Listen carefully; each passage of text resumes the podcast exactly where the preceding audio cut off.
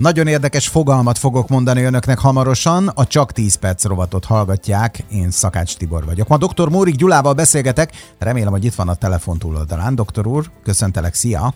Kérésed meghallgattatott. Szuper. Siessünk, mert ez a témakör, ez, ez annyira Érdekes. zseníroz engem, hogy ez valami fantasztikus. Sovány kövérek. Mi ez? Igen, tehát arról beszélgettünk már, hogy valakinek volt túlsúlya, lefogyott, és akkor nem akar továbbfogyni, és azt szeretné tartani.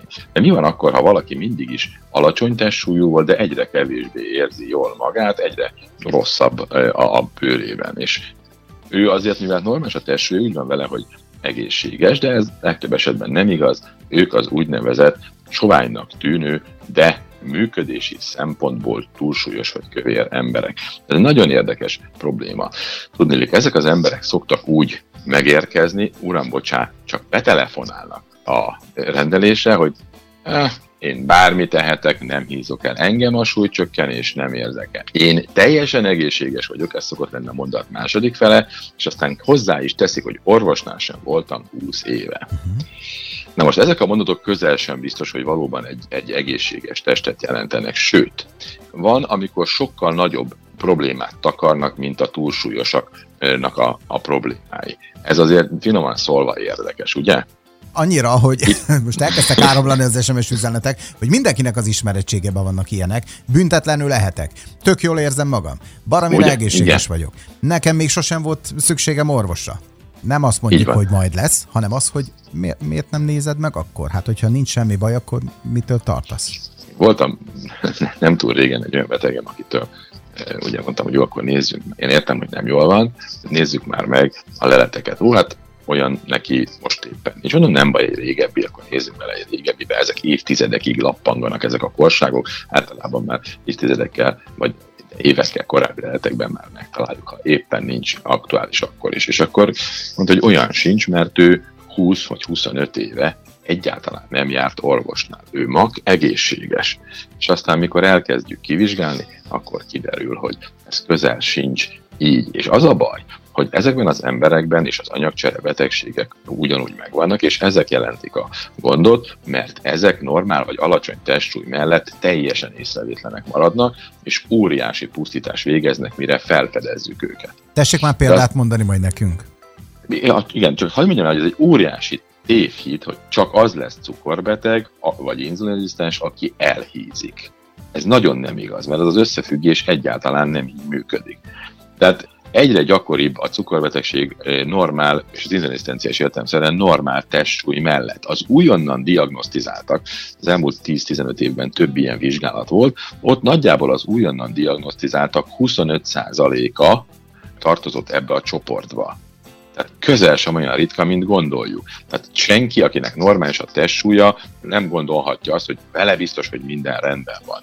Az összes cukorbeteg között is találtam egy beszédes adatot, az összes diagnosztizált cukorbeteg 3 kötőjel 6%-a sovány. És érdekes, ki a gyengébbik, nem? Hogy a férfiak között ez a típusú zavar, ez kétszer gyakoribb, mint a nők között. Tehát a férfiaknál jellemzőbb, hogy soványak, de már megvannak az anyagcsere betegségei, sokkal inkább, mint a nőknél. És az a baj, hogy ezeknek az embereknek a testsúlya normál, csak hogy az anyagcsere, a belső működés az pont olyan, mint egy elhízottnak. A működésében teljesen egészségtelenek, csak nem látszik a testsúlyukon. E, hát nagyon egyszerű, náluk nem jár együtt a különböző számos egyéb paraméter megléte mellett nem jár együtt testsúly növekedéssel az anyagcsere zavar. De a normál testsúlyú emberek között is találtam egy tanulmányt, a normál testsúlyú emberek 30%-ánál magas vérnyomás, magas vérsírszint, magas inzulinszint, inzulinrezisztencia, emelkedett cukorbetegség kockázat és emelkedett szív- és érrendszeri betegség kockázat van. A normál testsúlyak 30%-ánál, mert ők belső működésileg elhízottak, csak a testsúlyuk normál. Hogyan lehet rájönni erre? Egy laborvizsgálat elég hozzá? Így van, a laborvizsgálat nagyon fontos, mert csak a normál testsúlyú, normál működésű embert lehet egészségesnek mondani, de a normál működés az nem úgy vizsgáljuk, hogy ja, hát én jól vagyok, hát nekem normális a testsúlyom, én biztosan nem vagyok beteg Ugye ezek az emberek sajnálatos módon, mivel ritka már a, a normál testsúly mellett, sőt már a normál testsúly is nagyon ritka, akinek normál vagy alacsony testsúlya van, azt az ilyen, ő ilyen túlélőgépnek képzeli magát.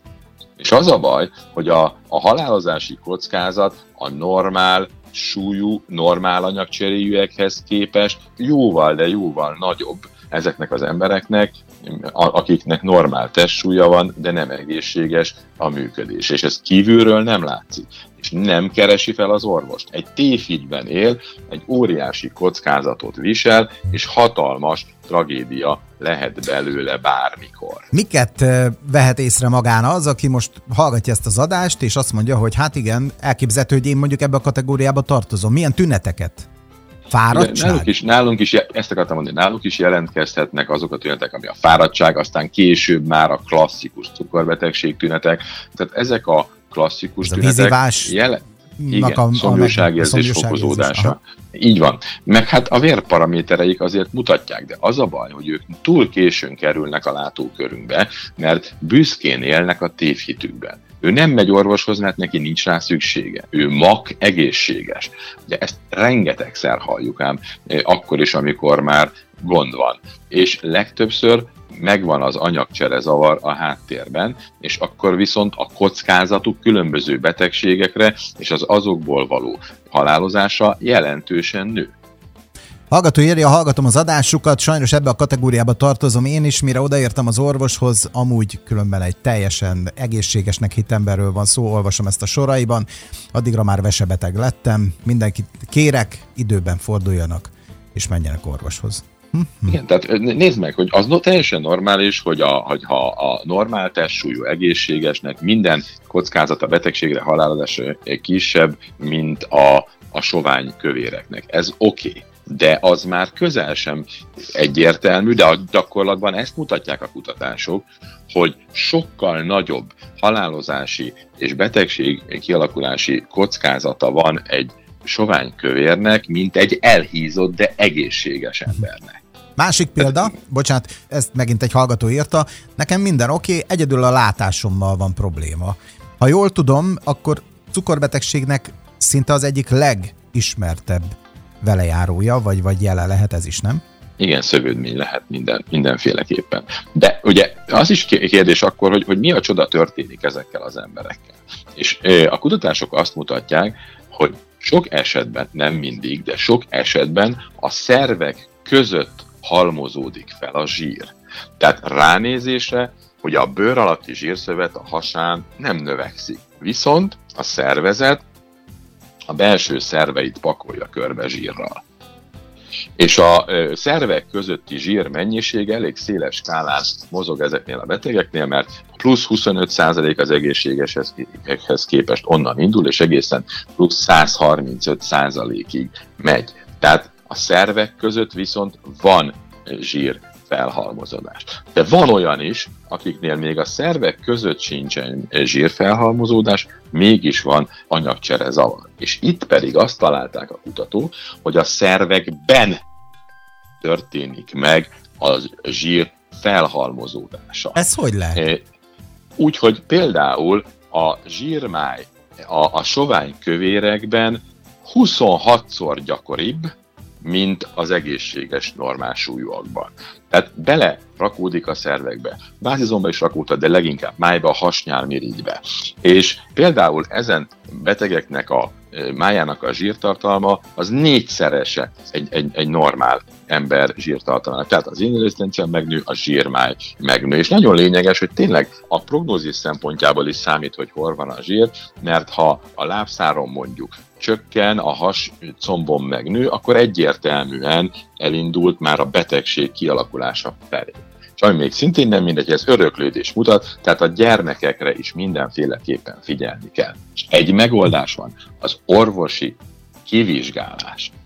Hát gondolkodjanak el ezen. Én egyetlen egy mondatot szeretnék ezt hozzáfűzni, hogy mostanában, amikor mi így az 50 éves korosztály találkozunk egymással, akkor nagyon sok, ugye a gyengébbik nemet, a férfiakat ismerem ebből a szempontból jobban, így láthatóan sok olyan férfi van, aki nagyon sokat hízik hasra. És hát így a vélhetően akkor ebbe a kategóriába csúsznak bele ők is, jól mondom? könnyen elképzelhető. Egy a lényeg, senki ne éljen egy ilyen álomvilágban, mindenki rendszeresen járjon orvosi ellenőrzésekre, és, és a bármilyen problémája van, akkor feltétlenül, de ha nincs időszakosan, akkor is forduljon orvoshoz. Ellenőrzés az életet ment. Köszönjük szépen, jó hétvégét kívánunk mindenkinek, jövő héten új témakörrel jelentkezünk. Tartsanak akkor is velünk, doktor úr, neked is köszönjük, és jó pihenést kívánunk. Jó pihenést mindenkinek.